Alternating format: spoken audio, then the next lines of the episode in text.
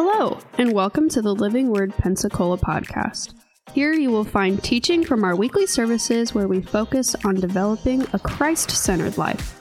We are delighted you have chosen to spend time with us today, and we know today's message has the power to help you grow with your faith journey. So, let's turn our hearts and our minds to God's Word as we begin today's episode. Well, good morning, Living Word. This is week six that we've been talking about prayer, and um, probably the last week of prayer, sort of. So, the last component, we're going we're gonna talk about a lot of different things today, but the last major piece of prayer is talking about the Holy Spirit. But as I was preparing and praying about things, you can't fit the Holy Spirit into one service. I'm sorry. The person of the Holy Spirit is vast and throughout the entire scripture from Old Testament to New.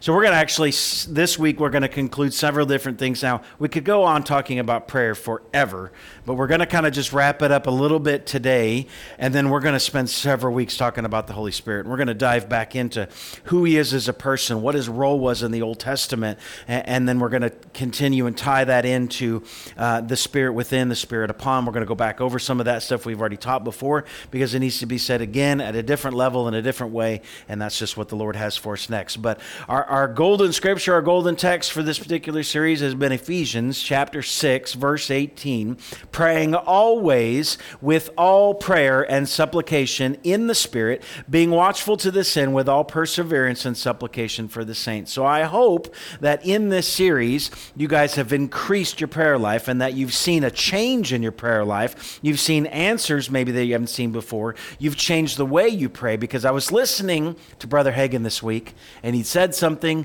so very true, but some of us, we don't quite get it, right? So God is the same yesterday, today, and forever, right? I was just telling Mr. Jeff this yesterday.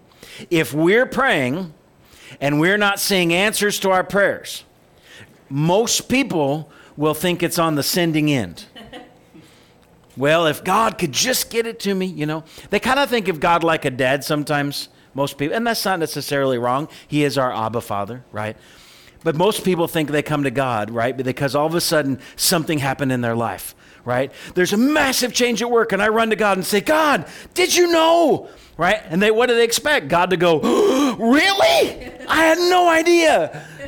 But that's what they think in their head, like God is going to have this dramatic response when He's like, I'm the same yesterday, today, and forever. I've known the beginning from the end. I see the future the same as the past, and I'm not shocked and surprised by what's going on in your world. Nothing that happens to you is going to shock God, right? He already knew about it. The cool part is, and the thing that I think we really need to get a hold of and grasp is, is that when we go to God, He already has the answer. And He wanted to share the answer with us before we ever got there. But see, the problem when we are not seeing answers in prayer is it's never on the sending end, it's always on the receiving end. So if we're praying and not seeing answers, we need to go back and say, all right, are we praying right? Are we using the right prayer, the right kind of prayer? Am I praying the prayer of consecration when I need to be praying the prayer of intercession or supplication? Am I doing this the right way? If there's something wrong, it's on me. He told this wonderful story of this lady that was sick and Brother Hagin, they were there praying, and his wife was praying, and they were praying for her. And he was like, We were just all standing around praying. And as they were praying in the Spirit, his wife said out, You need to go stand by her head and call out that spirit of fear. And so he did. He went and stood by the head of the lady and called out the spirit of fear, and she was instantly healed. This whole time we were praying for healing, but what we needed to do was listen to what the Lord said to pray to get the answer we're looking for. There's times when we're praying and we think we know what we're praying, we're not seeing a result. That's when we step back and say, Okay, God, how do I pray? What do I pray?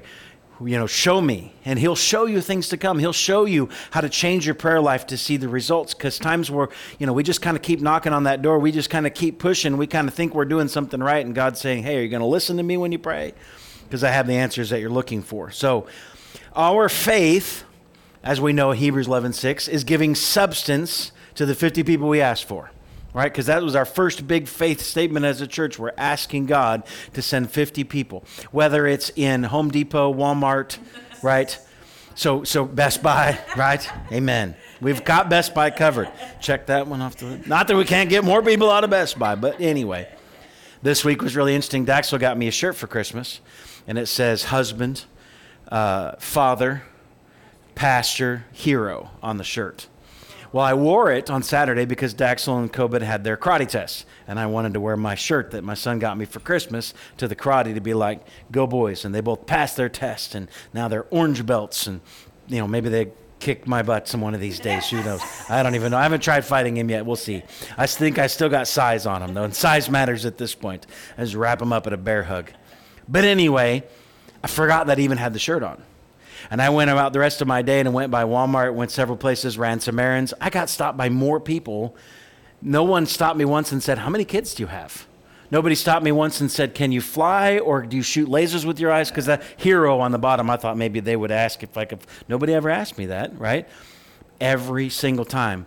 Where are you a pastor at? Where are you a pastor at? And I handed out a couple business cards and I talked to several people and I'm like, why don't I wear this shirt more often? And I'm to wear this shirt every Saturday that I'm home or whatever, right?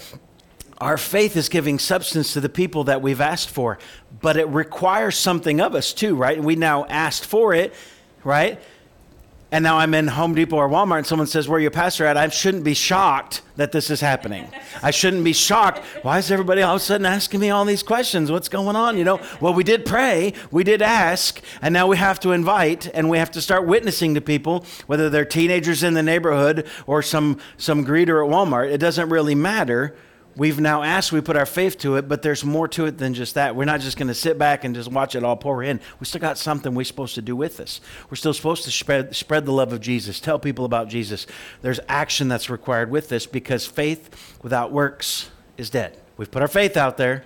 Now let's do something with it. Let's put our hands to it. Let's be his hands and be his feet and take the love of Jesus out of this place, right?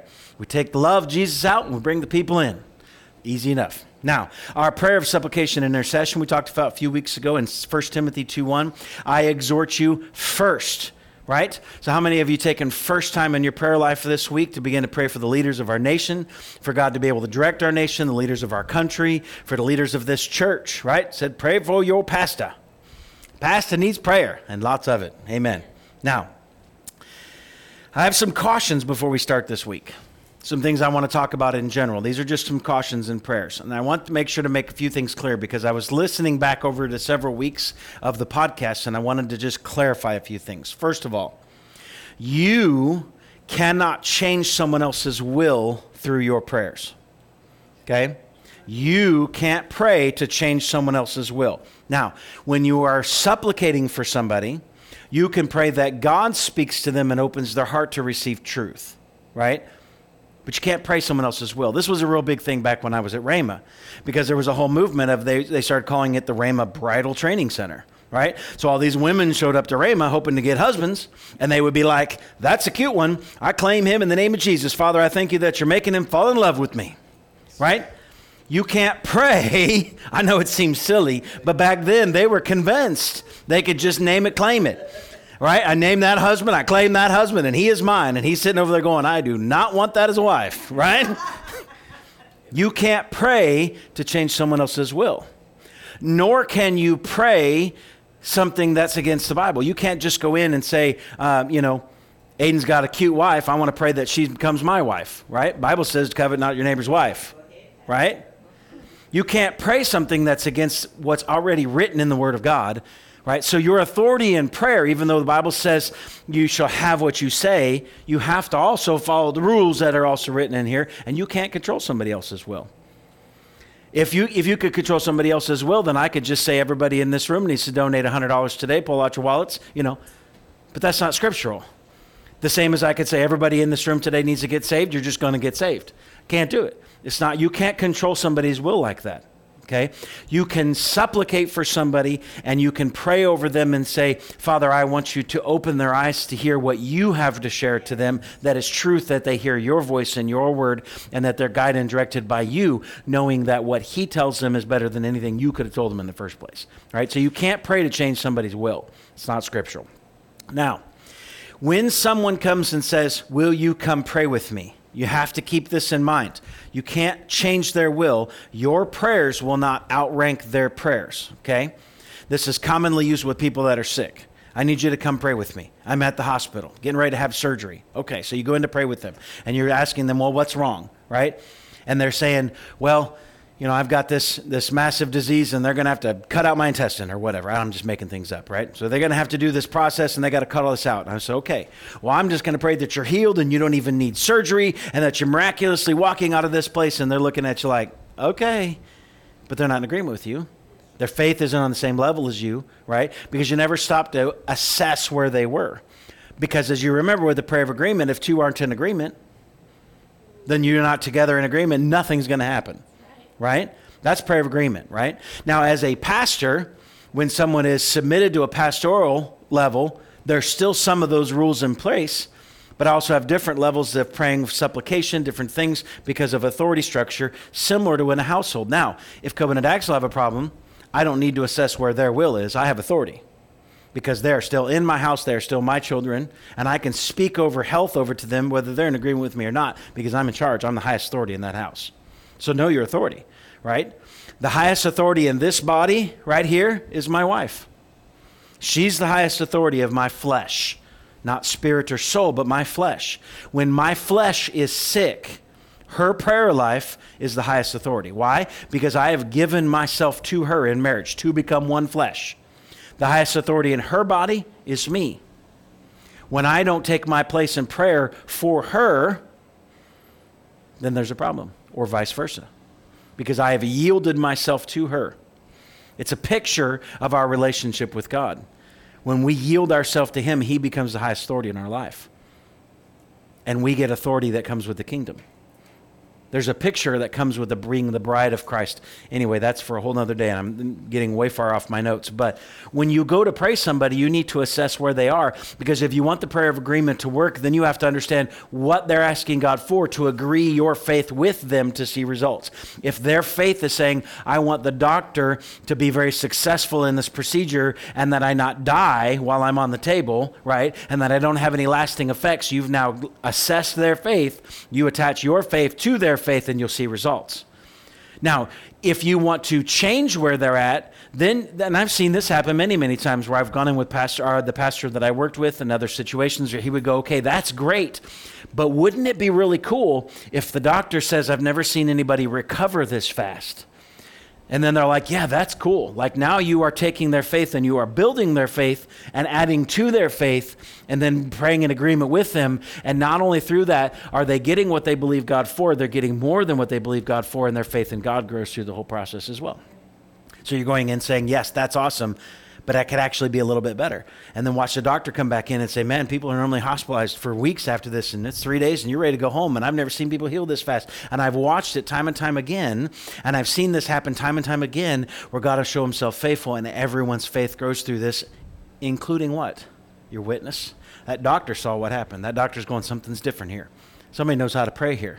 The doctor saw, the nurse saw something different. Your, your healing becomes a witness tool. What do you think happened with Jesus in the New Testament when we went about healing the sick? I read it again this week in John chapter 14, right? It was, he even said, if you don't even believe in me, you got to believe the signs that are happening, the miracles that are happening. You watch the loaves of bread feed 5,000 people. You've seen the signs and wonders. If you're not even believing in me, you surely believe in the signs. Same thing. You might not believe that what I'm praying is true, but you watched what happened. You've seen the signs. Those signs are supposed to draw people back to Christ. God will do these things not just for us, but for everyone else around. You'll find that. God likes to do things for you, but not just for you. He wants to use you as an example so that everyone else around can see the change, right? I've seen that in your life you've seen change through experiencing a new new God like you've never seen before. And I've seen every last one of your kids, your sister, everyone else around you going, This is a different person. What's going on here? I don't understand this, right? They're being shown through your life the example of what God's doing in your life. And it's amazing because that's how God works. Yes, it's for us, but to be through us as well. Okay?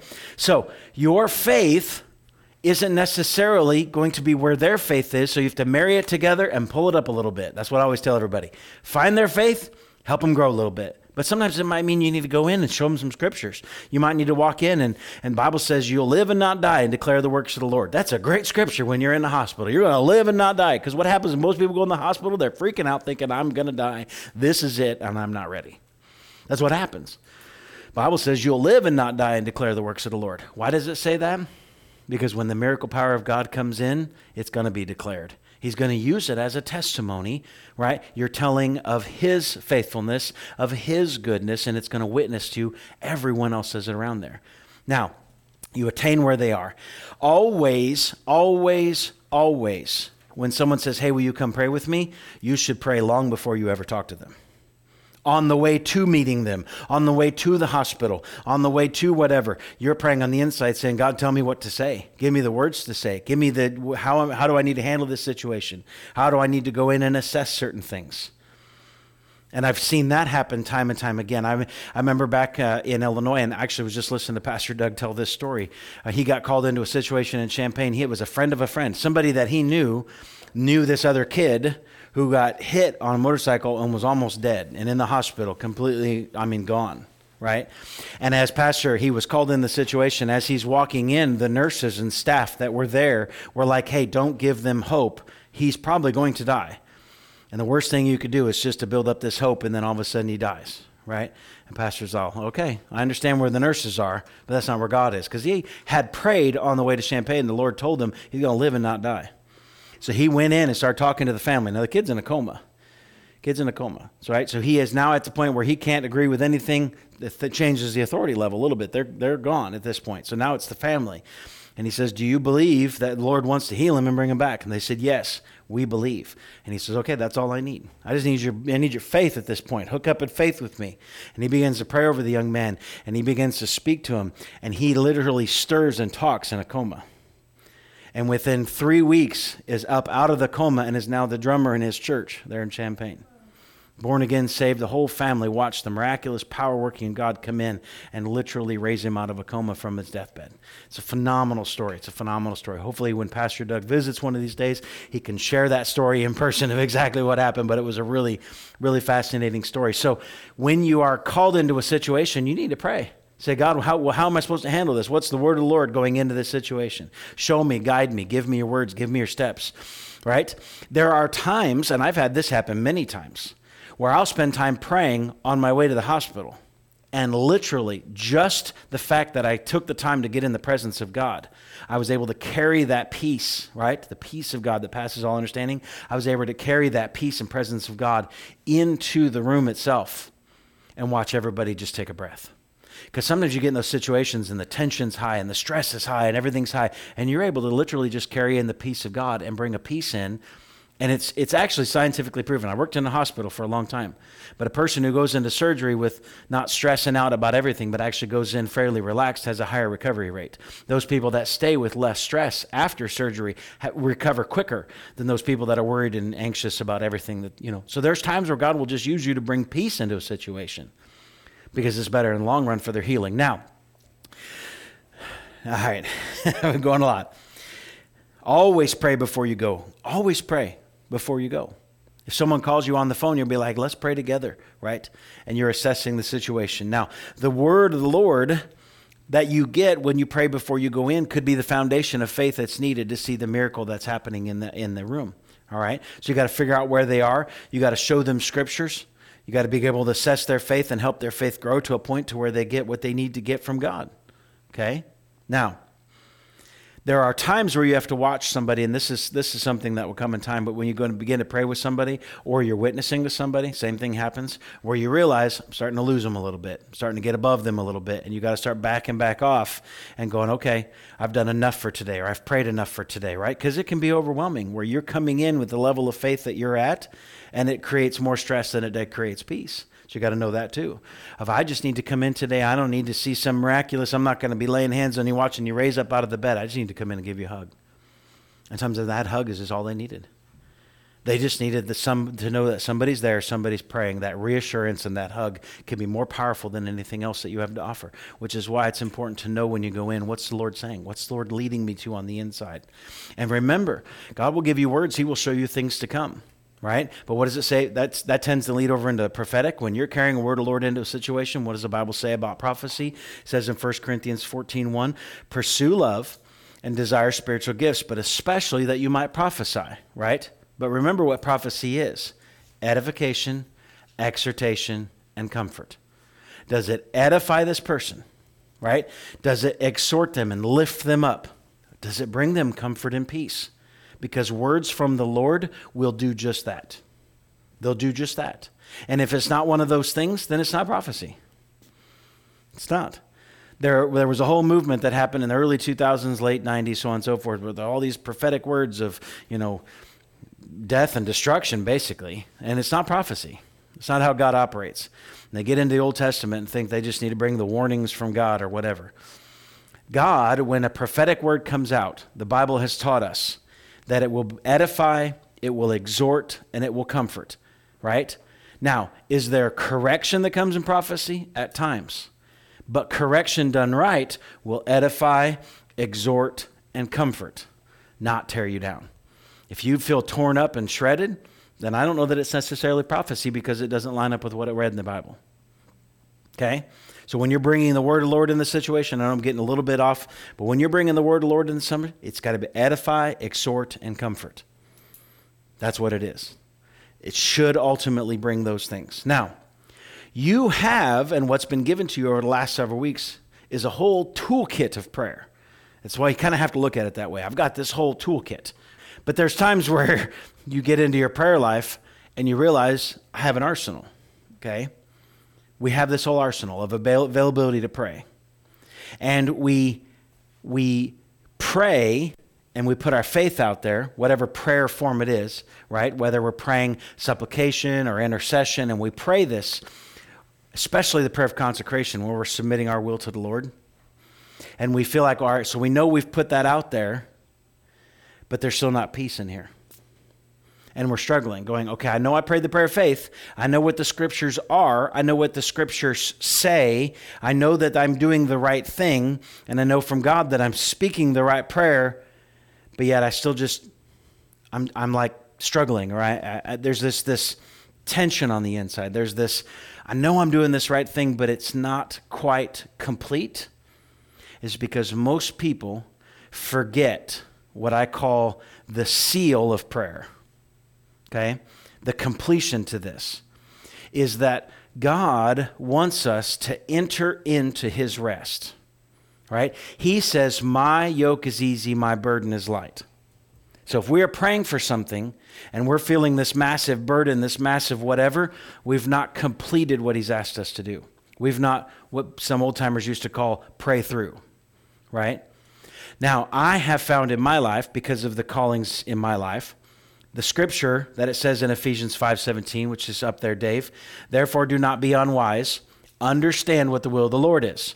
Be not drunk with wine, which is dissipation, but be filled with the Spirit, speaking to one another in psalms, hymns, and spiritual songs, singing and making melody in your heart to the Lord always, giving thanks for all things to God the Father in the name of the Lord Jesus Christ. Worship and praise will help push you through into a place of rest. It is the, it is the final ingredient I see sometimes to where I've prayed the prayer of faith, I'm standing in faith, and now I just need to worship. Now, there's a reason for this, right?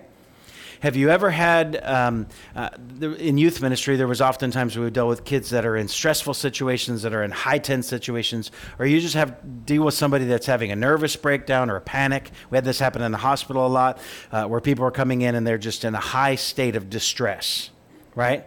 Where you just need to bring calm. You need to get them to a point because when they're in that state of complete chaos, they're not listening to what you say, they're not hearing anything that you have to hear. There's just this mess that's going on right? But you do everything you can to get them to completely calm down. You work on changing their breathing. You're changing what ultimately are you changing? Their focus, what they're thinking about, what they're focused on. Okay? What does worship do? Worship takes all of that and brings your focus to God. This is my focus is God. I'm going to worship Him and Him alone. I'm going to focus on Him and Him alone. Because too many times when we step out in prayer, we get our eyes on the problem and not on the solution. We get our eyes on the issue, right? And not on the fixer of issues. We get our eyes on the sickness and not the healer. Worship hones all of that, gets rid of the distractions, the problems, the issues, and focuses on God, is bigger than any problem, is the healer of all sickness and disease, is the restorer of my soul, who brings ultimately peace, right? That's what worship does. Worship focuses us on Him, ultimately casting our cares on Him taking our mind off all of this stuff, getting our spirit man focused, and allowing God to be the answer. That's what entering into rest looks like. I'm going to enter into a place where I just know that I know, and you cannot convince me likewise. I know that God's got this. God's got this. I've now put it in His hands, and I'm going to let Him bring the solution to this. Okay? Now it says giving thanks, making melody in your heart to the Lord. If your worship is all about you, then it's not worship. You're still in the point of consecration. And that's a there's nothing wrong with that. There's songs that are all about consecration. I'm going to give my life to you. I'm going to focus my life on you. A lot of our like the first song that we did tonight was that way. Was talking about consecrating my life to God right? But by the time we got to the last song that you noticed today, this is all about Jesus. Jesus, Jesus, the name above, right? What are we doing? We're only thinking about Him. We've laid down everything else. We're thinking about Jesus, okay? Your prayer life should involve worship. I don't now, listen carefully. I didn't say your prayer life should involve wonderful singing. I didn't say your prayer life should involve perfect music playing of instruments. I didn't say your prayer life should have the chorus of angels that is in perfect harmony, right? No, it says it should involve singing, or the rocks will cry out. Right? God doesn't listen to you and go, oh man, can't sing. Have you heard this person? Woo! Holy Spirit, get over here and listen to this. This guy really can't sing. Right? That's not God. So everybody say, thank you, Jesus. That is not him. Why? Because what is he hearing? Our worship is sweet smelling incense. Our worship and praise goes up like perfume in his nostrils. And he goes, That's my son. He's worshiping me. He's glorifying me. That's what worship really is. That's what worship really does. And in 1 Corinthians 14 14, it says this If I pray in a tongue, my spirit prays, and my understanding is unfruitful. So, what is the conclusion then? I will pray in the spirit, and I will pray in the understanding. I will sing in the spirit, and I will sing in the understanding. See here how he connects prayer and singing, worshiping together, they're tied together. They're tied together. You should have worship as a part of your prayer life. There should be times where you pray through to a point of worship and you've given it all to God. And you've committed to Him and you've entered into rest. You've entered a point where I'm just going to focus on you. I'm not even asking for things anymore. I'm not, I'm just, I am just with you, present, in your presence, at your feet, in your throne room, in the presence of God, thinking about nothing else. That's that place that we enter into.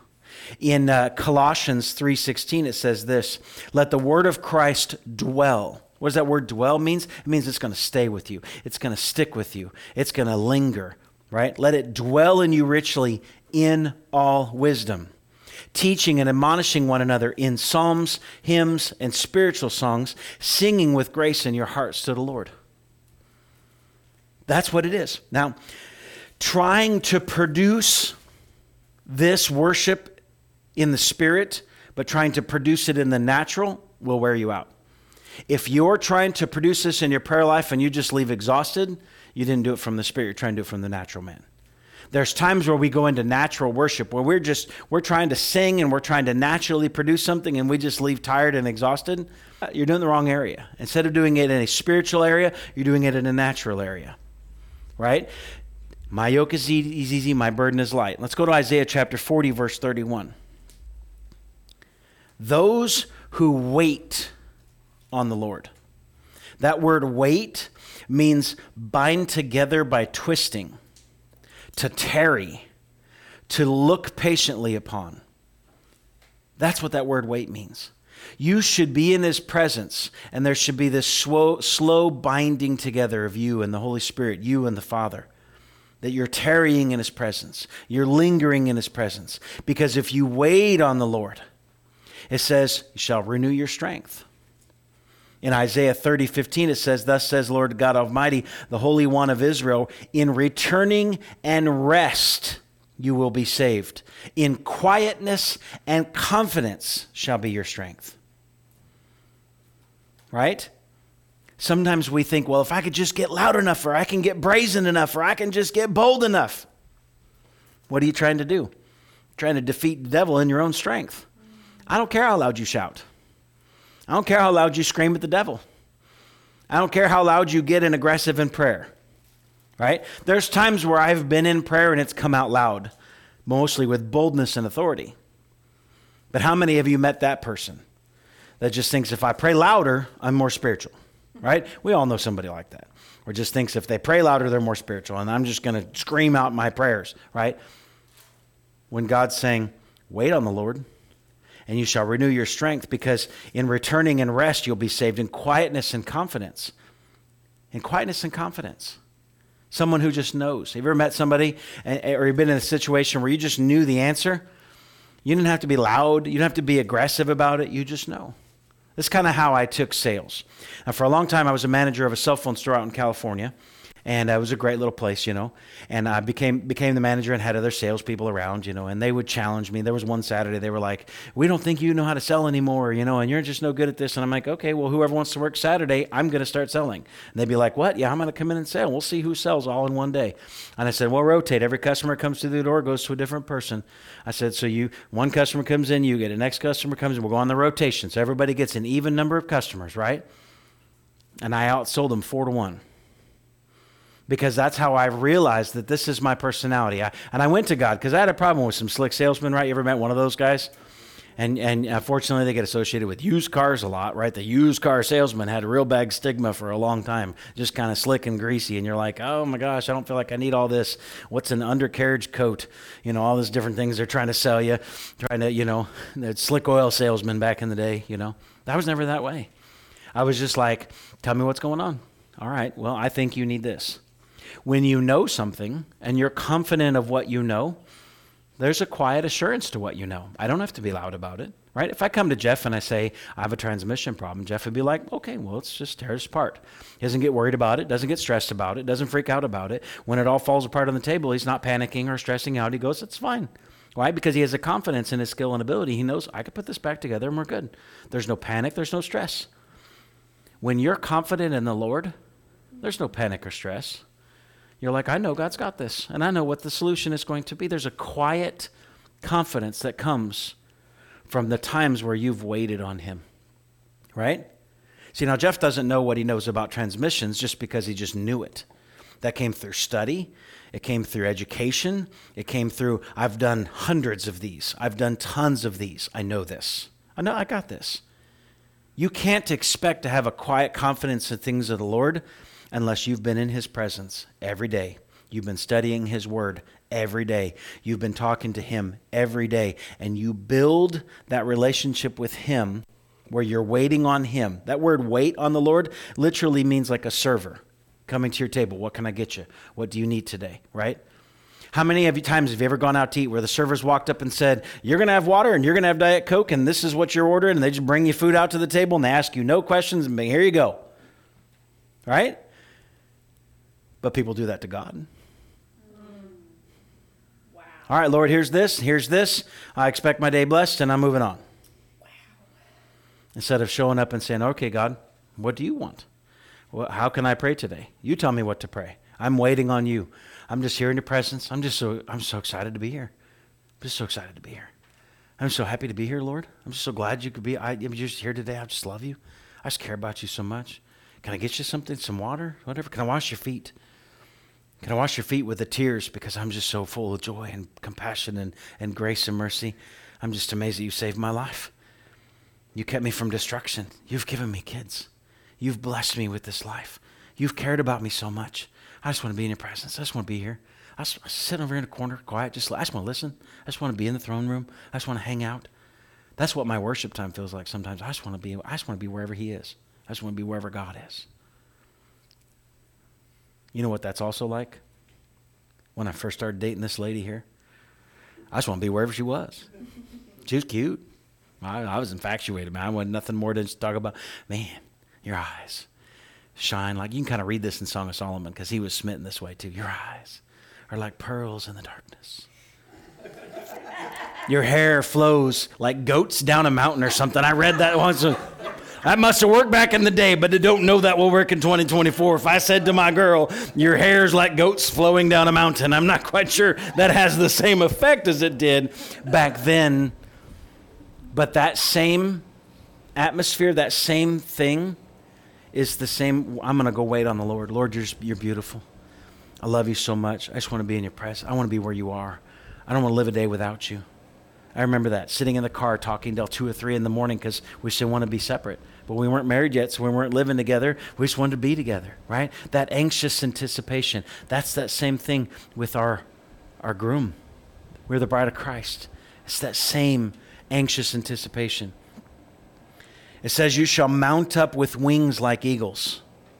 I love eagles. They're fantastic birds. They really are. They have a huge wingspan and their eyesight. Eagles have five times the eyesight of humans. They can actually see things five times further away than we can. Their, their eyesight is um, completely amazing. So while they're soaring, they're watching the scurrying little animals. And when they come down and they grab something, their compression, their grip strength is uh, like 400 psi is their grip strength of their claws. It's amazing. Amazing their grip strength, right? But recently, I uh, I saw a flock of geese. Ever seen geese? Honk, honk, honk. You know, they're loud, kind of obnoxious, right? And what do they do? You know, it's interesting how God made them. They fly in this V formation, right? And the guy up front's just flapping and flapping and doing this thing. You know, all of a sudden he's like, man, I'm getting tired. Why am I carrying all the weight? You know, next. And he rotates to the back. Someone else comes up there and they're flapping, you know. I know a lot of Christians that way. They're just trying to do things in the presence of God and they're just flapping and flapping, right? When God's saying, I didn't make you to be a goose, I made you to be an eagle.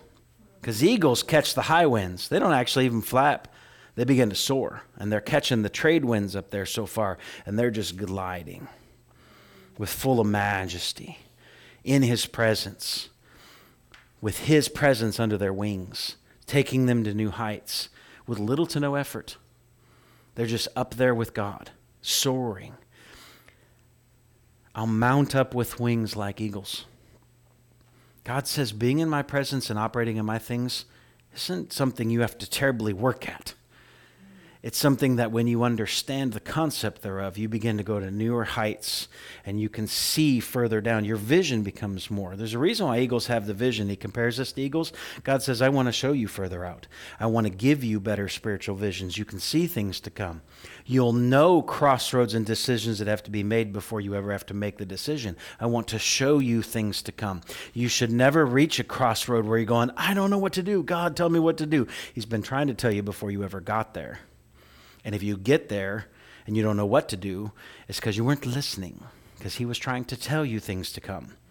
But see, we get in too much of a hurry, too much like a goose, honking away, making a bunch of noise, trying to work together with other geese to get where we're going, and spending a whole lot of effort. And said, God says, I want to make you like an eagle who is a hunter, who can see things, right? Doesn't require a lot of effort says, You shall run and not be weary. That word run means to make haste, to move with speed without losing your breath. You know, I don't have that much in the natural right now. Had to, had to run to catch somebody the other day and got there and went, Don't need a minute. I'm okay. I really am. I'm, not, I'm living, not die, declare the works of the Lord, you know? you know. But how many times in spiritual things we feel like we just can't catch our breath. We just can't catch our breath. I'm just trying to pray. I'm trying to do this. And he's saying, You're going to run and not be weary. That's your spiritual life, too. Have you ever entered to a point where you're like, Oh, I just got to press in and pray? And you're like, Oh, man, that was a really good 15 minutes. And you look down, spend three hours. That's the run and not weary in your prayer life, where time in the presence of God carries distance. Then it says, You'll walk and you'll not faint. And I thought, okay, well, if I can run and not be weary, then walking and not fainting should seem pretty easy. But you know what that word walk means? It actually means to carry and to bear. There's things that we're supposed to bear in this world, but not under load, not under faint. Remember, my yoke is easy, my burden is light. There's things we're supposed to carry and produce, but it's going to be easy. Why? Because we waited on the Lord. We're not a goose doing it under our own strength. We're eagles. We're soaring. We're able to carry and produce things for the kingdom without strain and stress on us. Worship is this process of waiting on the Lord. It's tied into this. It will bring rest and peace. It will help you enter into that place where you can wait on the Lord and bring the answer. In Acts chapter 16, verse 25, it says this At midnight, Paul and Silas were praying and lamenting. No, no, it doesn't say that. They were praying and they were singing. What happened? They prayed and said, God, we're in jail. We're in chains. We're in trouble. We're just going to sing hymns to God. Right? Can you imagine being in that? Now, it says it was completely dark because when the jailer came in after they were set free, he didn't even know who was still there. He thought everybody was gone. So there's no lights in this jail. They're completely underground. It's completely pitch black. So here you are, a prisoner, and these two other guys get hauled in and get shackled up. And you're thinking, ah, oh, welcome to the misery. This is the dungeon where we all go to die, right? And all of a sudden you hear this God, thank you. We're in this place and you know that we're here. We ask you to set us free, right? And you're going, yeah, right. you should have bribed the jailer on your way in, right? If you'd have given him maybe, maybe brought you some food. Still probably wouldn't be free, but maybe you got a candle or something. You're not sitting in darkness, complete darkness. Ever sat in complete darkness with no source of light whatsoever? It's disconcerting. When you can't have a perspective, when you don't understand that there's something there, not being able to see and being in complete darkness does something to your soul. There's a reason why jails were that way. It wears people down. It's part of torture nowadays. When they get into the rooms where they take away all of the, you can't hear anything. No, there's no sound. Nothing carries. There's just complete silence with complete darkness. It's no fun. What do they begin to do? They begin to praise, right? How great is our God? Sing with me. That's what Paul and Silas were, singing, by the way. If you didn't know that, that's what I read when I read the Bible. How great is our God? That's where that was written.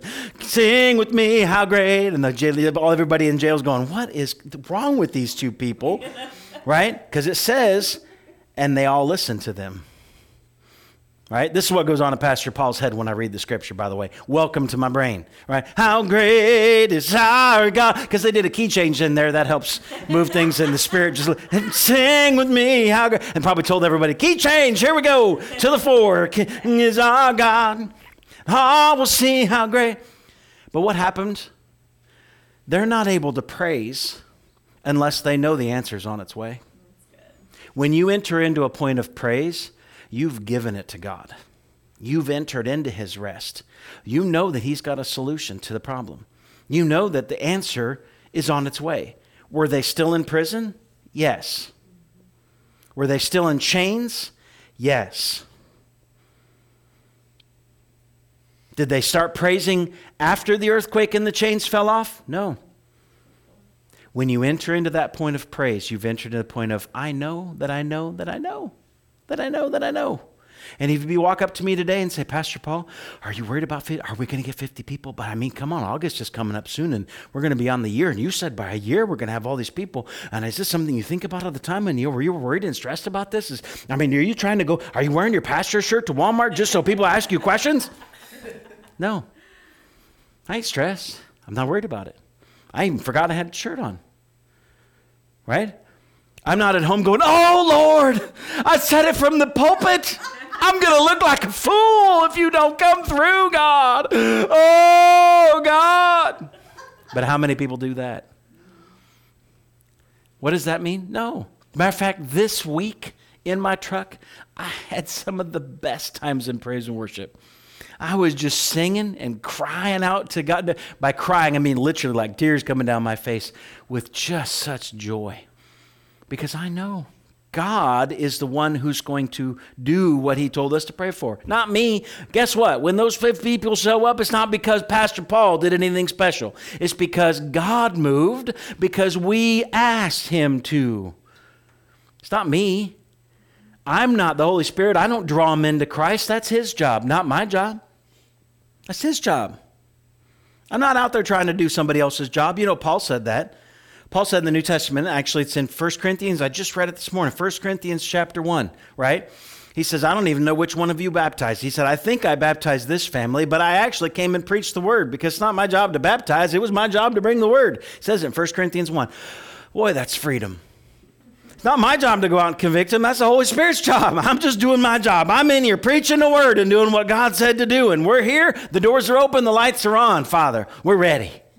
We're ready. We've done our job right? We're gathering together, we're producing worship, and man, the worship was good this morning. It was good. Getting the presence and power of God.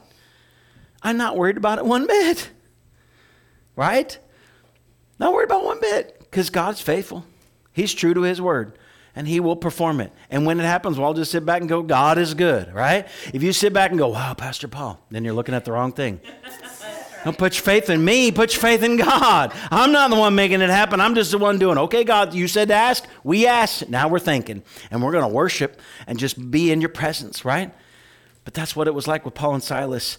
And suddenly, I love the suddenly things of God, right? Suddenly, I said, Lord, is it going to be a suddenly? We're going to show up and it'll be 50 people coming all in one service? Because that would be a suddenly.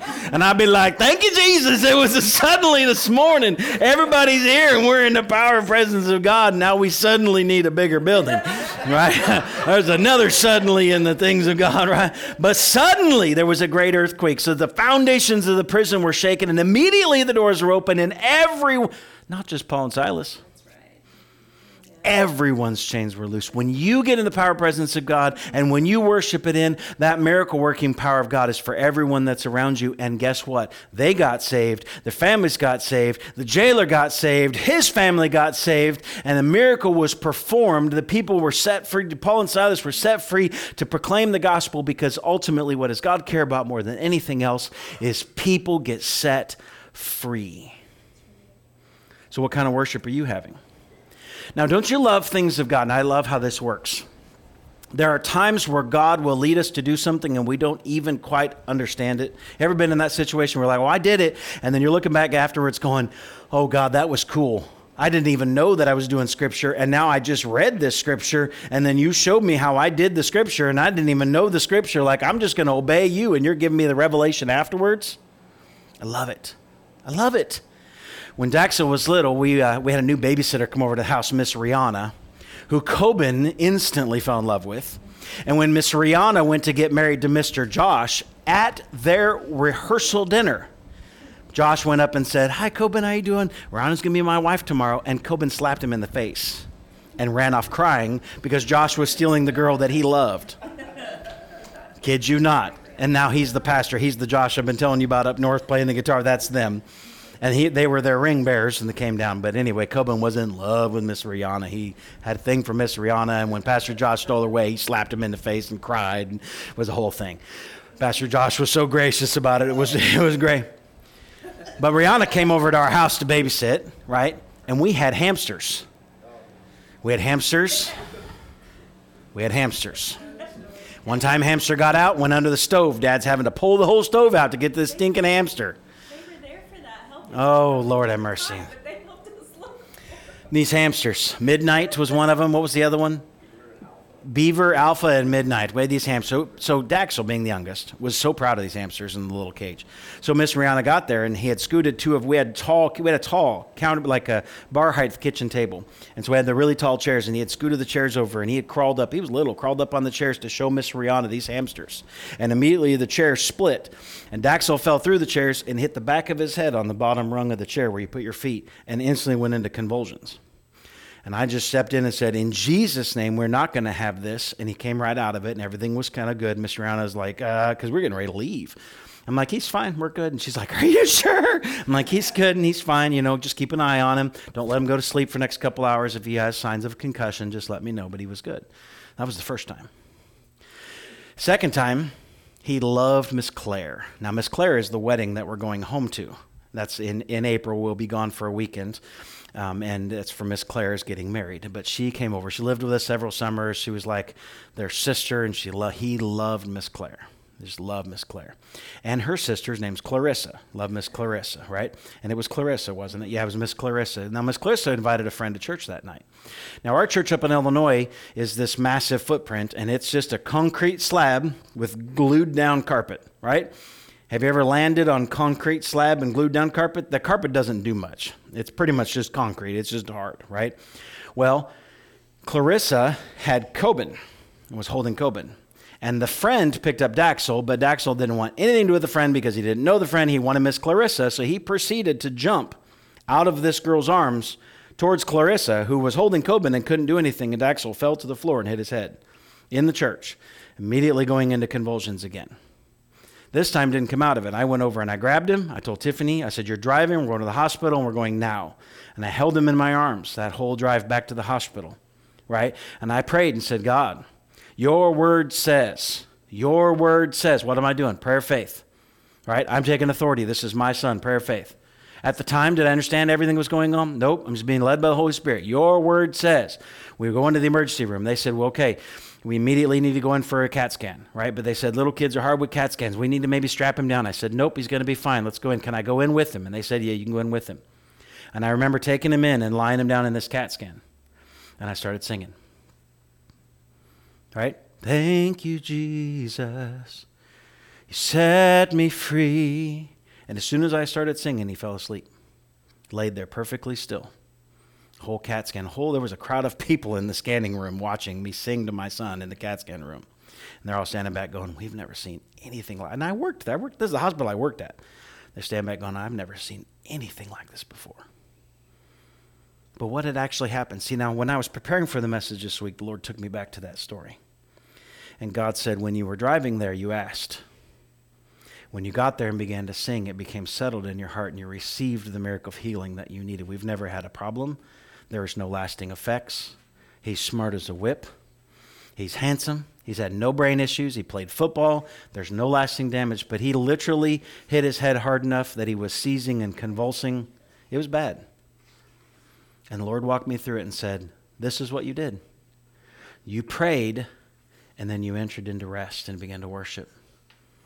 And not only that, it led to several other people in the hospital going, I want to know more about this Jesus.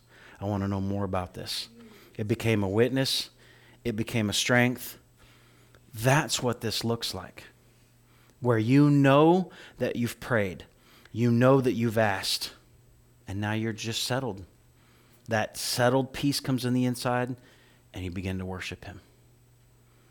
You begin to glorify Him. This happened in Second Chronicles in the Old Testament too. In Second Chronicles chapter 20 verse 1 it says, "It happened after this that the people of Moab with the people of Ammon and others with them besides the Ammonites came to battle against Jehoshaphat." Okay?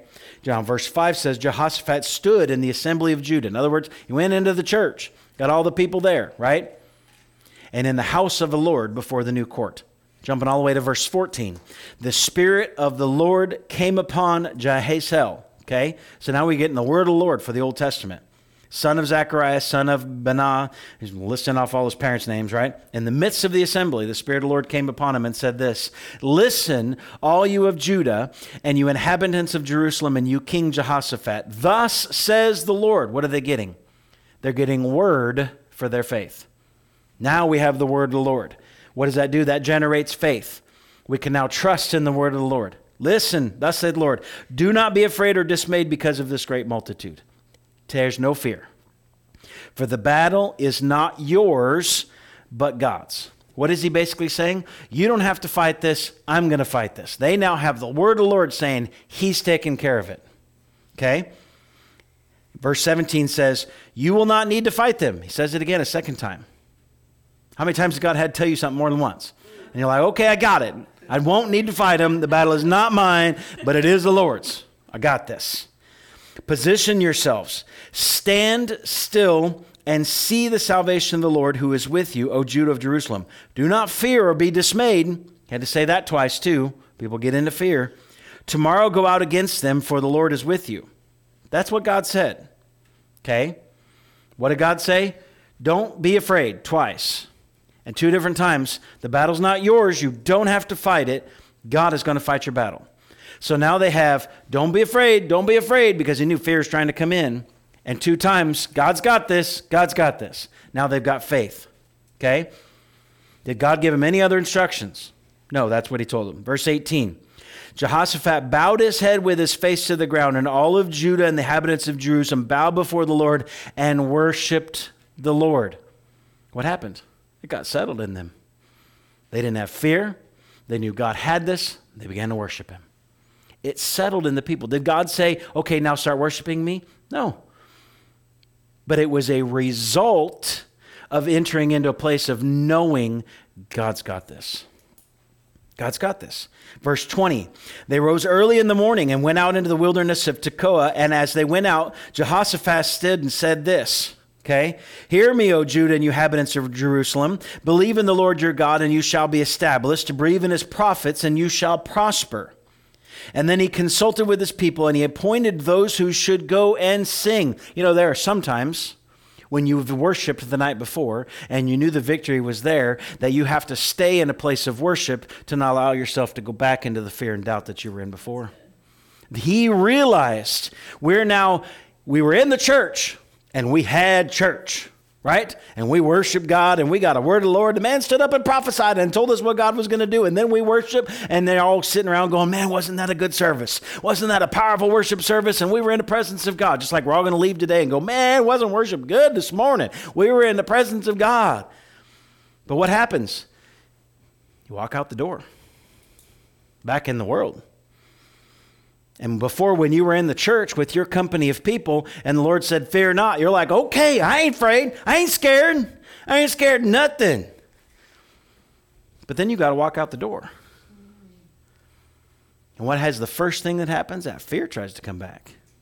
See, Jehoshaphat recognized this. He recognized this fear is going to try to come back against the people. So, what am I going to do? I'm going to appoint those who are going to continue that atmosphere of worship, of singing to the Lord, who should praise the beauty of his holiness as they went out before the army, were saying, Praise the Lord, for his mercy endures forever.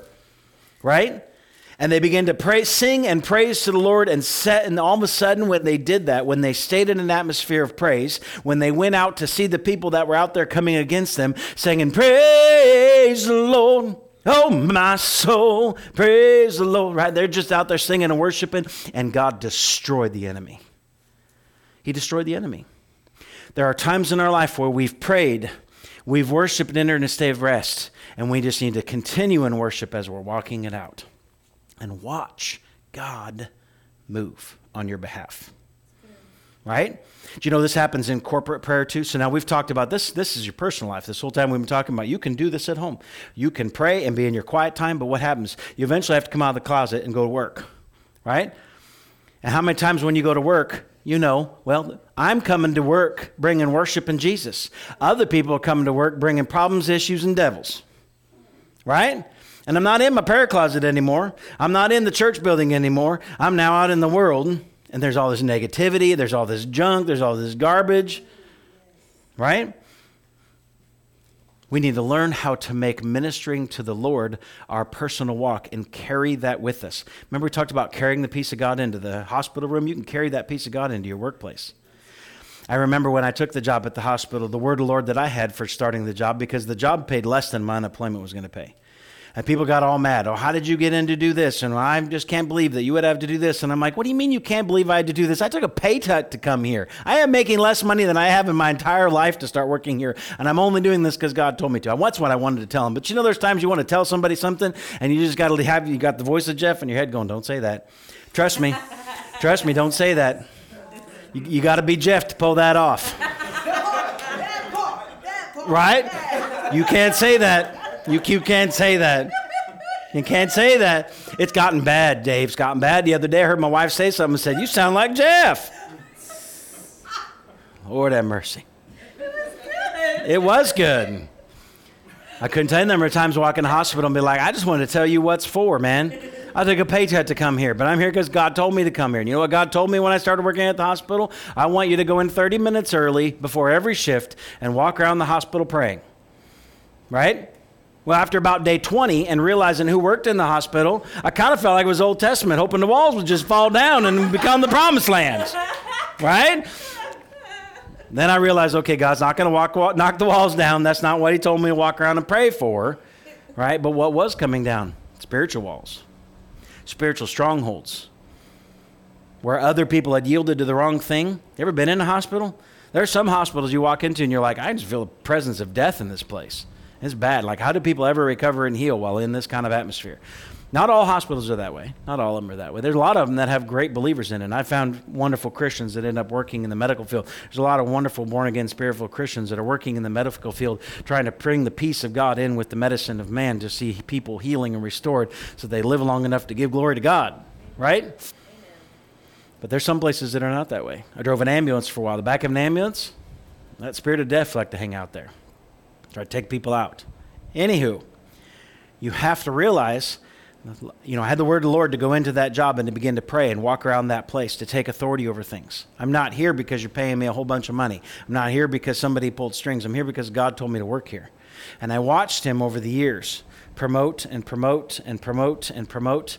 And every time I tried to do it on my own, it caused problems and things would start to fall apart. And I would step back and say, okay, God, I'm waiting on you. And then a promotion would come through every time one of these days, maybe I'll go through the whole testimony of the hospital. It's a phenomenal testimony, and it was a wonderful place where God placed me for a reason and a time and a season.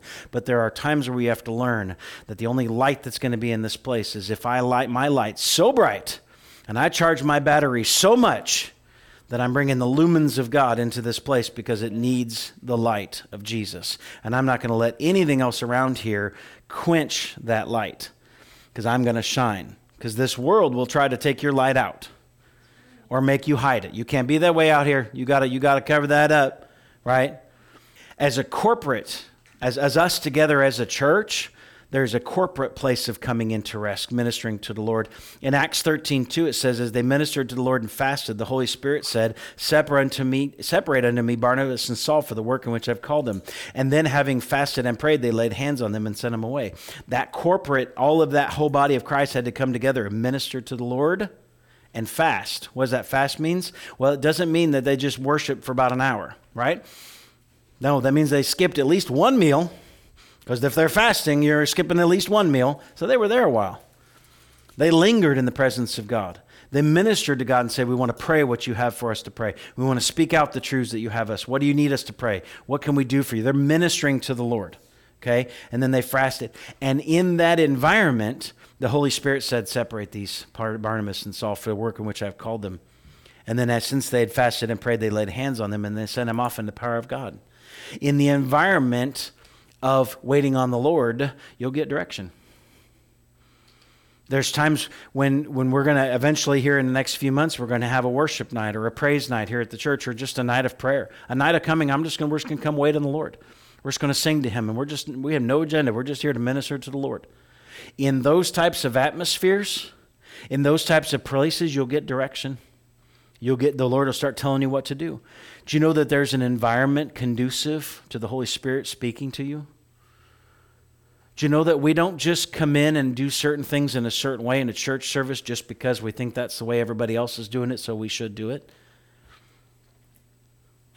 Right? What's the word supposed to do to you? The word's supposed to change you. The word's supposed to correct you, right?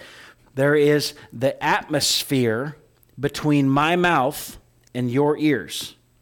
How many times have you been in a place and you heard somebody talk and you leave that place and everybody's talking about what they heard and it's all different? Well, I heard this. Well, I heard this. Or I heard this.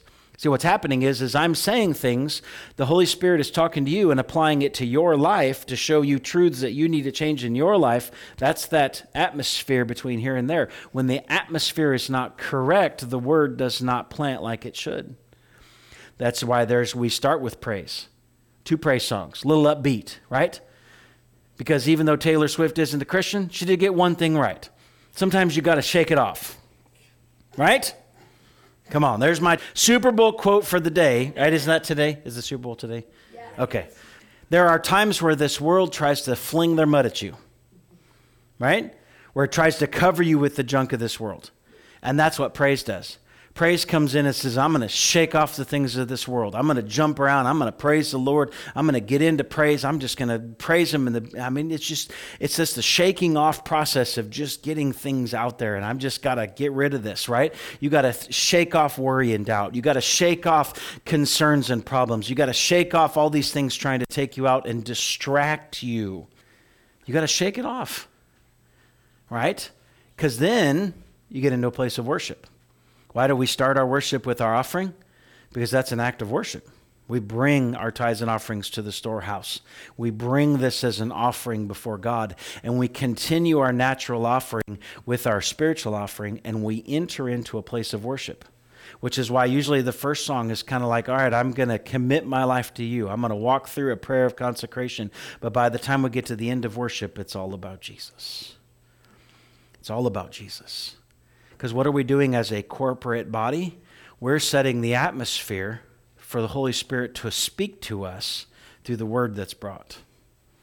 But see, if we never set the atmosphere, we'll never get to where we need to go in the word, and you'll never hear it. Your life will never be changed, and you'll still be struggling. See, there is a there is a way, there's an atmosphere that can be set for the Holy Spirit to begin to produce. And you know what the word does? The word divides soul and spirit. The word starts to separate things. It starts to change things. It starts to mend hearts. The Holy Spirit starts to work on people, which ultimately leads to the end. The piece that we're going to start adding in is the ministry time at the end. Because the word has done its work. The Holy Spirit has done its convicting. Now people need to come back to God and say, I want to make this permanent. That's usually what altar ministry is. I need to get rid of this issue in my life. I need deliverance from this. I need healing from this. I need the prayer of agreement for this. I see now there's a problem in my life. I want to make it change. Will you agree with me because I don't feel like I'm strong enough on my own? I need prayer for this. That's what ministry time in the altar really is a completion of a picture of the service from the whole day. And that's what's supposed to happen in a church service. That's what happened here when they ministered Lord and fasted. That's what happened here when they just got before God and said, We don't want to tell you what to do, we just want to sit and listen. You know, that's what I'm doing in worship when I'm just standing up here singing before the Lord, just saying, Father, tell me what to say today. Tell me what to speak today. Show me things to come. I had the whole scripture of Jehoshaphat in here, having no idea why it was there. And as I'm reading through it, he's showing me this is the picture. This is the picture. Notice I didn't tell him, look what they did. This is how it applies. I was preparing my notes when he's showing me about the story of, of Daxel from back in the day. That's what the Holy Spirit will do. He'll begin to speak to you and begin to show you things to come as you minister to Him and say, Father, what do you want? What do you want? See, if we come to church every Sunday focused on what we want, but how many times have we heard that? Oh, the music was too loud. I didn't get that, preacher. You know? All we're doing is coming into the church, trying to take and be a consumer, and it's all about me. Instead of coming into the church saying, You're the one who died on the cross. You're the one that covered my sins. I'm here to minister to you. I'm here to worship you. Forget about me. My problems are nothing compared to the fact that you are so good. You are God and on the throne. And all of that pales in comparison to your glory. It pales in comparison to your grace. It pales in comparison to your love. That you love me so much. That's ministering to the Lord. But we do it for Him. We do it for Him. But you know what God sees? You know, for a long time, I had a really hard time buying presents for my wife. It became a whole thing at Christmas time where dad would just stress out. Mostly because in my head, I know I love my wife. I want her to know that I love her. But I also know, and I got up in my head, my wife is a gift giver. It's one of her love languages. She knows how to buy not the most expensive, not the wildest, perfect gift that speaks to people, like the gift that says something. Like she's put a lot of thought behind this. She knows the person. She knows how to give a gift. And I thought, it, to me, it was just daunting. And then it became this thing of, well, I tried, and then I bring these half hearted gifts to my wife, and then I wonder why she's not just elated and over the moon that I went shopping. And for a long time, I've just prayed and said, God, I don't know. Why, why am I this way? Why is this such a struggle? I love my wife. How can I not show her love through gifts? Right? It's not really one of my love languages is receiving gifts. You know, I like when people buy me stuff, and that's that's fine. I love gifts, you know, but it's not really a way that I see love too much. It's not one of my high love languages. But God said this He said, People come and worship me, they come and sit in my church services, and they come wondering what they can get from me. But He said, If you're not enjoying it, don't assume I'm getting much out of it either. If you're not enjoying worship, God's not enjoying it either. If I'm not enjoying giving my wife gifts, she's not going to enjoy it. That's what worship really is, right? When I love my wife and I talk about how beautiful she is and I just want to be in her presence, I want to put, I think about this a lot, mostly because of our history and past, but I want to just lay down and have the kind of couch. I told her this. I want the kind of couch where I can just lay down and put my head in your lap and take those nails that we pay money for and have you just scratch my head.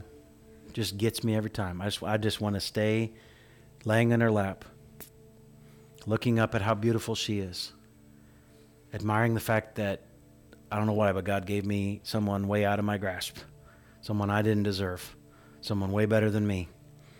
And I'm just admiring who she is, talking about her beauty, having her stroke my hair with my head in her lap.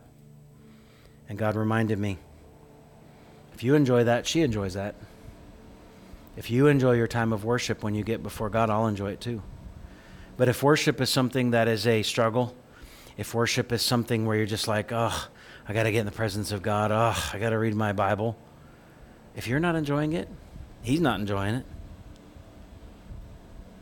Really? What is your worship to God? You ever tried to hug a teenager who didn't want to hug? Like this squirming, writhing little whatever, you know? They're not enjoying it. You're not enjoying it. Nobody's enjoying anything, right? How many times do we go to God and we're that squirming person? Oh, God, I really don't want to be here, but I have to spend my time in the Word this morning, and I'm just going to read these two scriptures and just hope the rest of my day just somehow miraculously goes God. And God's sitting there going, Well, I want to love you. I want to be in your presence, but this is awkward at best.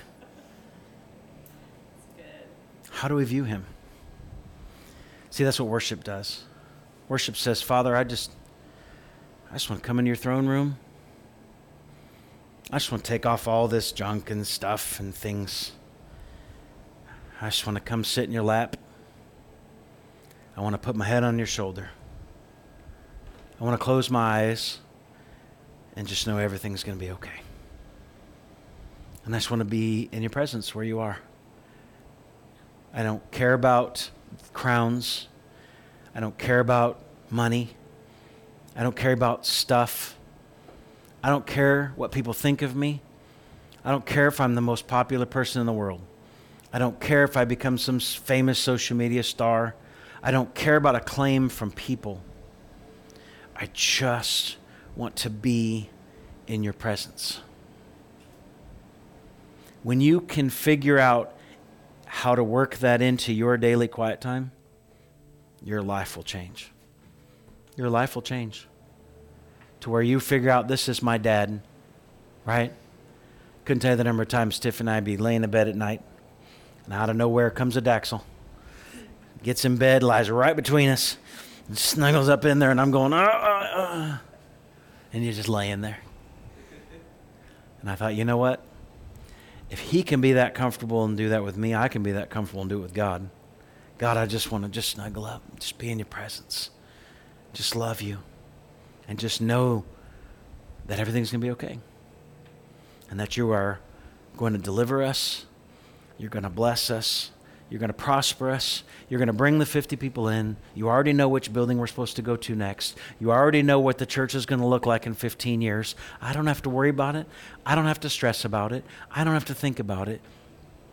You've got this. I just want to be in your presence.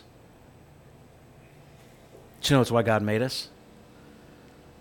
God created Adam and Eve in the garden to walk with them, to fellowship with them, to just have a friend, to talk with him. That's what he wants us for. He wants us to, to be with him, to walk with him, to have that relationship with him. I encourage you guys this week when you have your quiet times before the Lord, and if you've not had your quiet time, bring your quiet time back. Where you sit down and you're like, okay, God, I'm going to read your word today because this is the love letter that you left for me.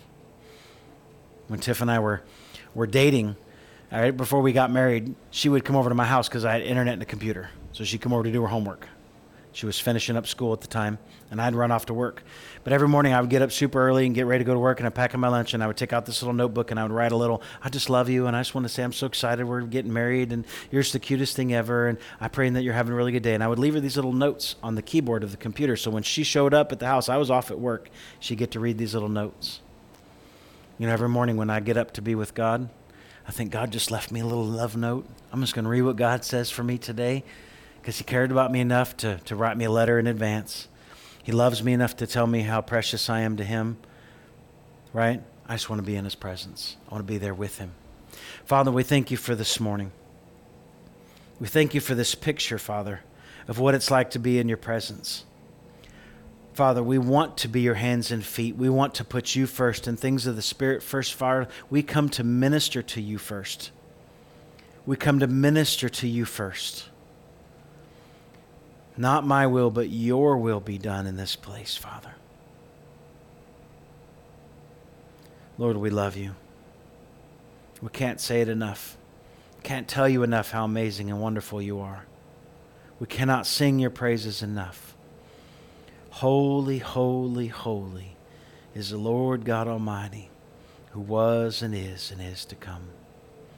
Father, thank you that this atmosphere and spirit of worship begin to manifest in all the homes of the people here today that they have times in their presence of in your presence throughout this week father that you begin to open their eyes to see begin to show them things to come show them you working on their behalf and that you've got this you've got this let them enter into that place of rest and peace, going throughout their day with joy in their heart, knowing that God is in control and He's got the solution to every problem, and my life is in His hands.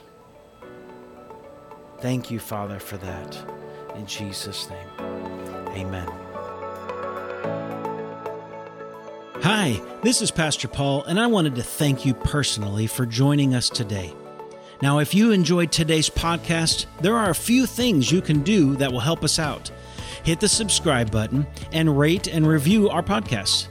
If you would like to invest in helping us reach more people for Christ, head over to livingwordpensacola.com and click on the online giving button. Thanks again for joining us today. Now go out and tell somebody about the love of Jesus.